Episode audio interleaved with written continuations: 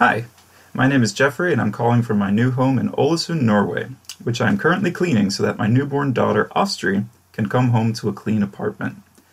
Due to coronavirus restrictions, I cannot visit her or my fantastic wife in the maternity ward, so I'm listening to the NPR Politics podcast to keep my mind occupied.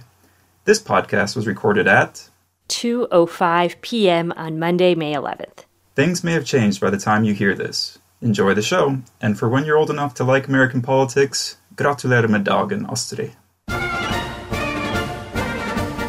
Congratulations. I'm super bummed that he can't be there, but I'm I kind of like that we're, he's spending his hours with us instead. Probably not as good as his newborn baby, but we'll do the best we can. well, hey there, it's the NPR Politics Podcast. I'm Asma Khalid. I cover the presidential campaign. I'm Franco Ordoñez. I cover the White House. And I'm Susan Davis. I cover Congress. So, three of the nation's top scientific officials are now in quarantine after coming into contact with a White House staff member who tested positive for the coronavirus. Franco, you're at the White House right now, so just fill us in. I mean, what should we know about who these specific people are? Yeah, I mean, Robert Redfield, he is the director of the CDC, the Centers for Disease Control and Prevention. He has decided to self quarantine. So has Stephen Hahn, the commissioner of the Food and Drug Administration. And frankly, it's not just them who are taking precautions, it's also Anthony Fauci, mm. who's one of the best known members of the task force and the director of the National Institute of Allergy and Infectious Diseases. He is also beginning a quote unquote modified quarantine. I'm told uh, that after he came into contact with staff member, he's going to pull back um, as well. All of these men are apparently not showing symptoms, and both Hahn and Fauci have recently tested negative for the disease, but they are going to take precautions nonetheless. Got it. So these are all precautionary steps. None of them have actually tested positive for the virus. That's correct. That being said, you know, these officials were slated to testify at this getting back to work and school hearing in the Senate. So, my understanding is that hearing is still slated for tomorrow. How is that going to happen. It's still going to happen, but there's been a new twist in this as well, where uh, over the weekend, the chairman of the committee, Lamar Alexander, he's a Republican from Tennessee, announced that he too had been exposed to a staffer who has since tested positive for coronavirus. So he's going to be self quarantining for the next 14 days. He's not showing any symptoms, and he's going to self quarantine and chair the hearing remotely. So mm. it's going to be, I can't even think of another hearing that would be like this, especially one that has so much public interest. I'm sure many, many people are going to be watching this, especially to hear from the health officials. But some senators, including the chairman, will be remote. Some can choose to be in the room, and they've asked them to engage in social distancing. But it's all sort of reflective of how government is trying to function uh, in this moment. And also, yes, a little bit of irony that the entire topic of the hearing is how people can go back to work. So, so Franco, we don't know who these men actually came into contact with, but we should point out that a top aide to Vice President Mike Pence recently tested positive for the virus, even though she was asymptomatic. So, given that we're hearing about all these other people quarantining, do we know if the vice president plans to quarantine himself? The vice president has since been tested and he's tested negative. His staff tells me that he's at the White House today continuing to work. But there are a lot of questions uh, because he is not slated to be at the briefing, for example, today. He's not currently on the schedule. That can change, but right now he's not on the schedule. I followed up with the vice president's office and they say the schedule is accurate. You know, it's, I mean, frankly, there is this, as Sue was saying, a major contrast with the administration's strong desire to get the economy running and do so in a safe manner when the outbreak really is hitting the White House at this time. Look, the president and the White House want to present this image of strength and getting back to normal, but they're also under a lot of pressure to model more careful behavior for the rest of the country. We've seen those images of the president meeting with older generals, not wearing masks and not sitting six feet apart. But now, and you noted I'm here today at the White House, there has been a noticeable change over the last few weeks. Not everyone, but there are more people wearing masks at the White House as they go into and out of meeting. Security is wearing masks. And, and even, you know, White House economic advisor Kevin Hassett, he acknowledged that people understand working at the White House can be a little risky right now, uh, but they say they're here to serve the country. And obviously, on Capitol Hill, lawmakers want to get back to work. The Senate came into session last week. The House has still not come back. But there was a lot of concern raised about bringing lawmakers back to Washington. What if there was an outbreak of the coronavirus? And Lamar Alexander, while he does not have it, he tested negative for it, also shows that there is this other problem of exposure requires self quarantining, or generally does for this 14 day period. And one of the concerns is not just that members would get sick. I mean, obviously, that's a concern. But if you have um, mass exposure in a place like the Senate, where it forces senators to have to self quarantine, where they can't vote in person, then on top of the economic and and health crisis, you have a governing crisis. If you don't have a critical mass of senators available to vote, they can't move any legislative business, and that's why you have seen proposals that are going to continue to hear conversation about allowing ways for senators and members of the House to vote remotely in the event of either an outbreak or mass quarantining. Then government can still function. Mm. Mm. Uh, right now, there's no plan if that happens. All right, Franco, since you're at the White House, I'm sure you've got plenty of news to cover, so we're going to let you go do that. But thanks so much. Thank you. And when we get back, we'll talk about a special election in California and what that race might tell us about November. This message comes from NPR sponsor StoryPoint Wines, maker of StoryPoint, a bold new wine brand with a rich, layered taste profile. Enjoy StoryPoint wine while you connect with those you love, either at home or at a virtual happy hour. Raise a glass and share a story. StoryPoint believes that the stories we share can bring joy even in trying times. Visit storypointvineyards.com/politics to purchase. Shipping is included in your online order, so consider shipping a bottle to a friend too. We're spending more time at home than ever before.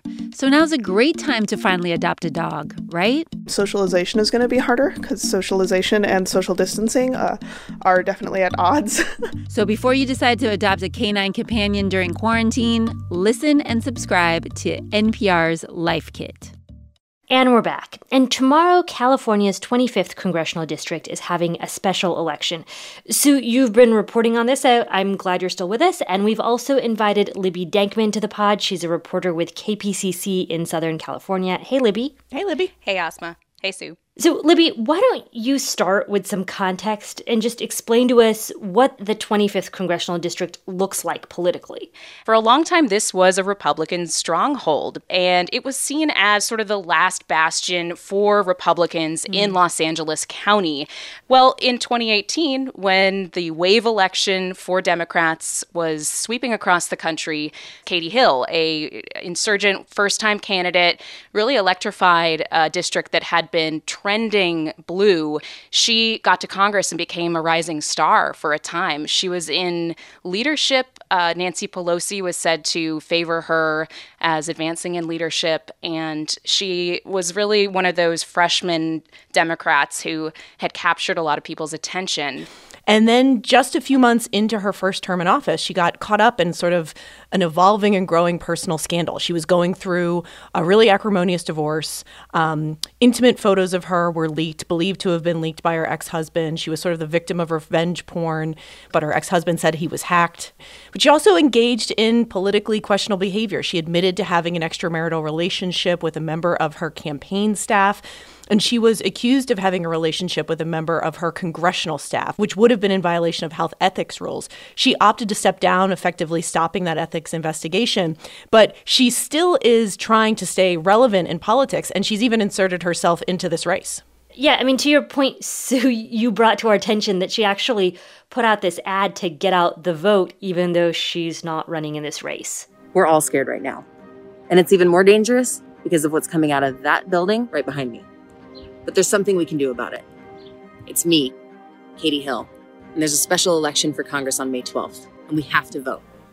And we should say in this ad, she's standing in front of the White House and she's wearing a face mask at the beginning of it and then peels it off sort of dramatically to reveal herself. And I would say many people I talked to, and I don't know if Libby had this the same way, but many Democrats I talked to saw this as a somewhat unwelcome uh, insertion of Katie Hill into the race because, quite frankly, her the district looks at her kind of negatively right now. So having her weigh in on you know, ostensibly on behalf of the Democrat Christy Smith, even though she didn't mention her, wasn't exactly something that Democrats were clamoring to get into this race.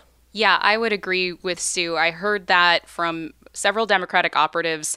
One likened it to acting like Clark Kent, taking off his glasses and becoming Superman when she removed the mask. Um, overall, folks were hoping she would kind of stay silent and let Christy Smith, the Democrat, shine. So let's talk a bit more about what the current race looks like because we're in this incredibly strange moment, you know, where campaigns cannot go door to door knocking on houses to get out the vote. So, uh, Libby, just who is running and what has it felt like for you to cover this campaign? Yeah, it has become entirely a Zoom and Skype and FaceTime affair. There are plenty of folks who are choosing to do call time from their homes or they are joining different fundraisers for the candidates who are as we mentioned, Assemblymember Christy Smith, who represents part of the district in uh, the state legislature, and Mike Garcia, who is a first time politician. He's a Raytheon executive taking leave from work and a former Navy fighter pilot. So the, the election is going forward mostly uh, through vote by mail. The governor has ordered everyone to get a mail in ballot. So folks have their ballots at this point. They have been mailing them in, and there are a few in-person voting locations, but you know, by and large, this is just a completely changed type of campaign than we have seen before in California or really across the nation. So much of these races is the ability to meet people, to introduce yourself to people, and to create that human connection. And without it, I think it just makes campaigning that much harder this year and and harder to have sort of a personal appeal. And I think Smith has suffered from that in, in, some ways because this is a district that should be leaning towards Democrats, but Republicans are giving her a real run for the money. And part of that is because she's had some screw ups. You know, she's done things like um, campaigning is happening over Zoom, like every other you know profession in this country right now. People are doing things online, and she was having a Zoom call or a conference call, I should say, video conference call with liberal supporters, and they were talking about Mike Garcia in what appeared to be sort of these demeaning, diminishing ways of his military service. I texted my team and I'm like, okay, he's got pictures of planes behind him. I've got constitutional law books. Garcia was able to respond really quickly with an attack ad. and I wouldn't even say an attack ad, a response ad highlighting that military service. I was willing to lay down my life for my country. I lost good buddies who laid down theirs. And it's why a lot of people I talk to about this race give him an edge going into election day. So Libby, I am curious how much of the actual like campaign conversation right now is being dominated by the coronavirus. So it's certainly taken over a lot of the conversation. I talked to Mike Garcia, who is a, a very strong uh, uh, supporter of President Trump, and he appreciates the federal government's response so far. Christy Smith says that it's been scattershot and that we need to be investing more in testing and tracing cases.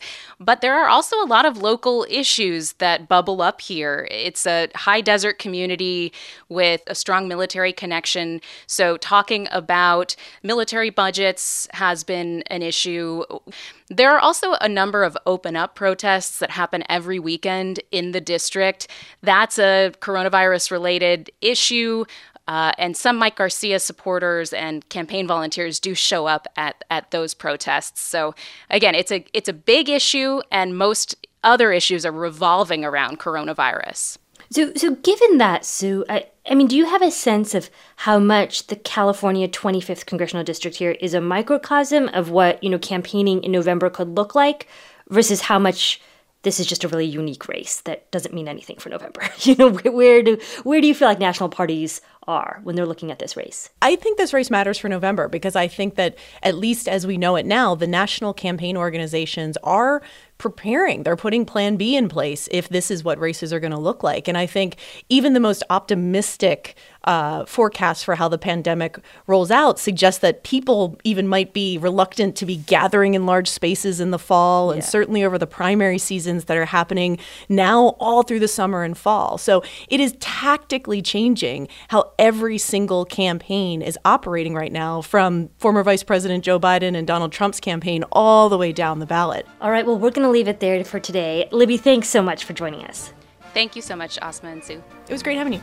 That's Libby Denkmann of KPCC in Southern California.